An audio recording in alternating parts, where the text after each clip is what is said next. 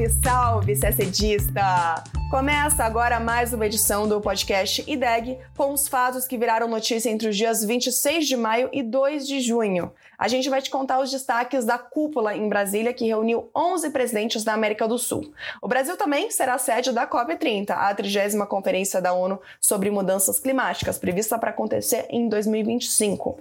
E tem mais política externa brasileira. Falamos da reunião de chanceleres do BRICS na África do Sul e da decisão do governo brasileiro de retirar uma oferta no processo de adesão ao GPA, um acordo plurilateral da OMC.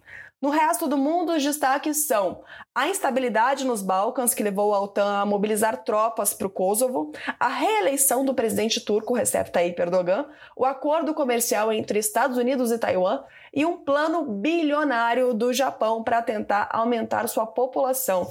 Tudo isso em detalhes, você acompanha agora no nosso podcast. Na manhã de quinta-feira, dia 30 de junho, o Brasil sediou a reunião de presidentes dos países da América do Sul, a primeira reunião desse tipo desde 2014. 11 líderes, incluindo o presidente Lula, participaram da cúpula em Brasília. O convite para a reunião foi feito pelo próprio presidente brasileiro, que busca retomar a cooperação entre as nações vizinhas. Participaram do encontro os presidentes de Argentina, Bolívia, Chile, Colômbia, Equador, Guiana, Paraguai, Suriname, Uruguai e Venezuela. Apenas a presidente do Peru, Dina Boluarte, não esteve presente. Ela foi representada pelo presidente do Conselho de Ministros do país. Segundo o Itamaraty, a América do Sul dispõe de capacidades que serão chaves no futuro da humanidade, como recursos naturais, água, minérios e áreas para a produção de alimentos. A ideia, então, é retomar o diálogo e a cooperação com países sul-americanos e identificar denominadores comuns. Em seu discurso, na cúpula, Lula ressaltou a vontade do país de retomar instrumentos de integração regional, como a Unasul e a CELAC. O presidente brasileiro também sugeriu uma série de propostas para o desenvolvimento da América do Sul, entre elas investimentos em projetos de infraestrutura, enfrentamento às mudanças climáticas, cobertura vacinal, constituição de um mercado de energia, programas de mobilidade acadêmica e programas na área de defesa. Ao final da cúpula, os líderes emitiram o documento Consenso de Brasília, que está na íntegra no site do Itamaraty. Entre os pontos do documento, os países se comprometeram com a criação de um grupo de contato e a elaboração de um mapa do caminho para a integração da América do Sul. O presidente Lula também manteve reuniões bilaterais com alguns líderes, como o presidente venezuelano Nicolás Maduro. A visita de Maduro, após o rompimento no governo Bolsonaro, foi um marco no processo de restabelecimento das relações entre Brasil e a Venezuela de Nicolás Maduro. Ainda falando de política externa brasileira, na sexta, dia 26 de maio, sexta passada, o presidente Lula anunciou que o Brasil sediará, sim, a 30ª Conferência da ONU sobre Mudanças Climáticas, a COP30. COP30 está prevista para acontecer em novembro de 2025 e agora, com a confirmação oficial do Brasil como sede, vai acontecer em Belém do Pará.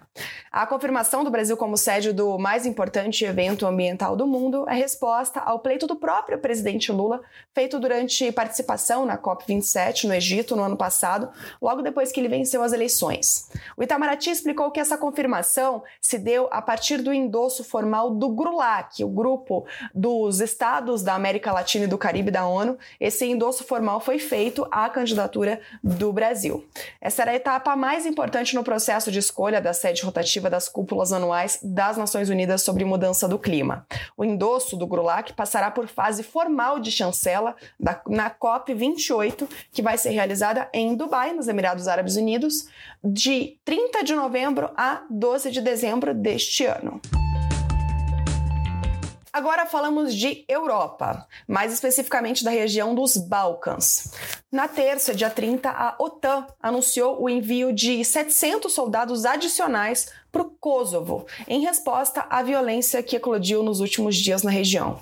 A OTAN tem uma missão lá no Kosovo desde o fim da guerra, em junho de 1999.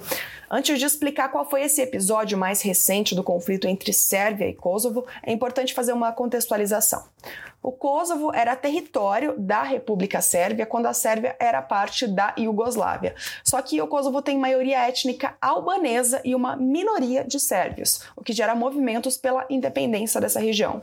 A década de 1990 foi marcada por uma guerra devastadora entre o movimento armado do Kosovo e o governo iugoslavo, acusado de limpeza étnica. Em 1999, a OTAN bombardeou a Sérvia sem a autorização do Conselho de Segurança, o que fez a Sérvia se retirar do território kosovar. E é aí que entra essa missão da OTAN, que continua na região até hoje. Ao final da guerra, ainda em 1999, aí sim, o Conselho de Segurança autorizou tanto uma administração provisória da ONU, que continua no território, e uma missão da OTAN no Kosovo para manutenção da paz. Em 2008, o Kosovo declarou unilateralmente sua independência e cerca de metade dos membros da ONU reconhecem o Kosovo como Estado, incluindo os Estados Unidos e países europeus, mas não o Brasil. E também o Kosovo não faz parte da ONU. Bom, fechados esses parênteses enormes, o que acontece hoje é que a minoria sérvia se concentra na região norte do Kosovo. E aí, no mês passado, o grupo boicotou esses sérvios, né? Eles boicotaram as eleições em 4 cidades do Kosovo, a pedido da Lista Sérvia, o partido mais popular do grupo, muito próximo da Sérvia.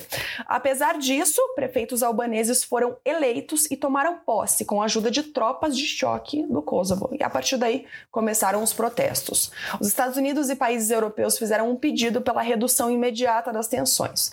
A China fez um apelo para que a OTAN respeite a soberania e a integridade territorial dos países e que faça o que for necessário para a paz regional.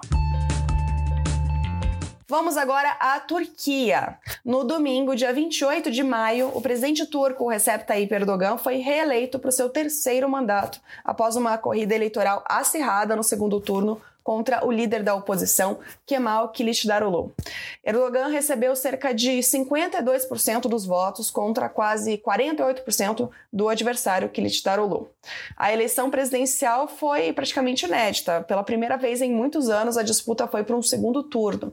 No primeiro turno de votação, em 14 de maio, Erdogan garantiu uma vantagem de quase 5 pontos percentuais sobre Kılıçdaroğlu, mas ficou aquém do limite de 50% necessário para vencer. Com o resultado de domingo, Erdogan, que já está há quase 20 anos no poder, terá direito a mais um mandato, agora de 5 anos, no comando da Turquia. Em nota, o governo brasileiro felicitou as autoridades e o povo turco pela conclusão do processo eleitoral e cumprimentou o presidente Recep Tayyip Erdogan por sua reeleição à presidência da República da Turquia. Agora falamos de política externa norte-americana. Nesta quinta, dia 1º de junho, os Estados Unidos e Taiwan assinaram um acordo comercial com o objetivo de aprofundar as relações econômicas entre os dois países. O objetivo é impulsionar o comércio por meio da harmonização dos controles alfandegários, além de estabelecer medidas para lutar contra a corrupção nos Estados Unidos e em Taiwan. A questão é que a China considera que Taiwan é parte do seu território e os chineses afirmam que têm planos de retomar o território no futuro. Desde 1979, o governo dos Estados Unidos não tem relações formais com Taiwan, condição imposta por Pequim a todos os países que desejam manter relações diplomáticas com a China continental. Apesar disso, os Estados Unidos agem, segundo analistas, com uma ambiguidade estratégica em relação a Taiwan. Isso porque os Estados Unidos são o segundo maior parceiro comercial da ilha e o governo americano é um de seus principais aliados e fornece armas. A China condena qualquer reaproximação entre Taiwan e outros governos e, na quinta-feira, enviou uma advertência. Segundo a porta-voz da diplomacia chinesa, os Estados Unidos não devem enviar sinais errados às forças de independência de Taiwan em nome do comércio.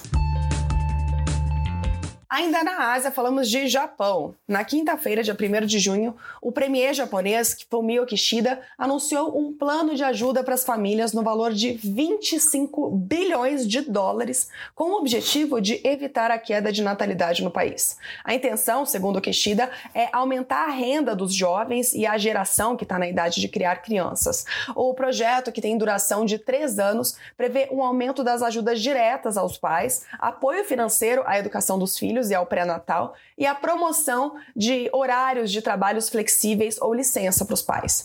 O Japão, que tem 125 milhões de habitantes, registrou menos de 800 mil nascimentos em 2022, o número mais baixo desde o começo dos registros. Ao mesmo tempo, a proporção de idosos no país aumentou. O pico de desenvolvimento de uma nação costuma ocorrer quando a maior fatia de sua população é jovem e adulta, na chamada idade economicamente ativa. Ter uma proporção participação maior dessa população é importante, não só porque ela produz mais, como também depende menos de políticas públicas do Estado. Dados da ONU indicam que o Japão foi o primeiro país do leste asiático a passar por esse processo de envelhecimento. Desde 2010, o país convive com taxas de fecundidade de cerca de 1,3 filho por mulher, sendo que o necessário para garantir o crescimento da população, a chamada taxa de reposição, é de 2,1. Voltamos a falar de Brasil. O chanceler brasileiro Mauro Vieira participou de uma reunião de chanceleres do BRICS realizada na África do Sul na quinta-feira, dia 1º de junho. O evento reuniu autoridades dos 5 países que formam o agrupamento: Brasil, Rússia, Índia, China e África do Sul. Na pauta estavam previstas as discussões sobre 2 pontos principais. O primeiro era uma possível expansão do agrupamento para incluir mais economias emergentes. Lembrando que mais de 20 países estão na fila para entrar nos BRICS.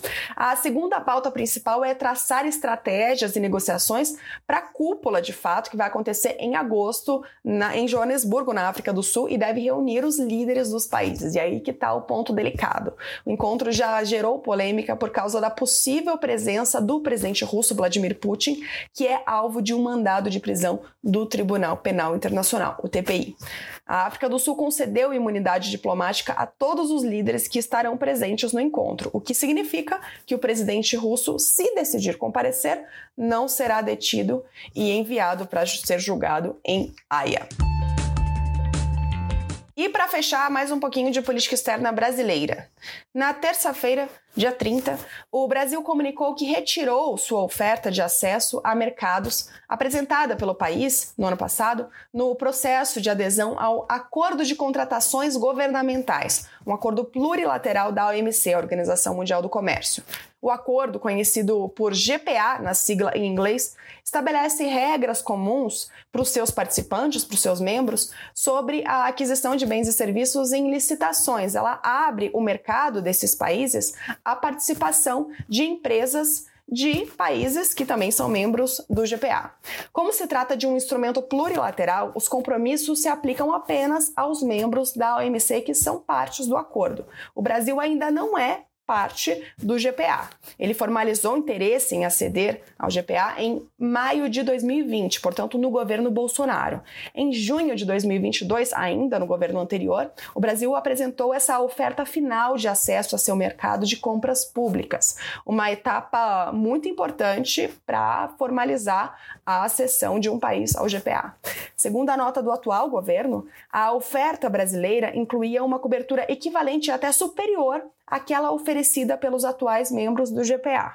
Além disso, continua a nota, essa oferta imporia severos limites à utilização do poder de compra do governo como instrumento de indução do desenvolvimento econômico e social do país, em particular a políticas públicas de saúde e ao fomento à tecnologia e à inovação.